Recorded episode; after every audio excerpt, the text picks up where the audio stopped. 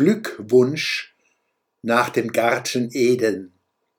Für den Rest der Ewigkeiten in geborstenen Bäumen wohnen, nackt im Duft von Honig leben, den Psalmen der Bienen lauschen.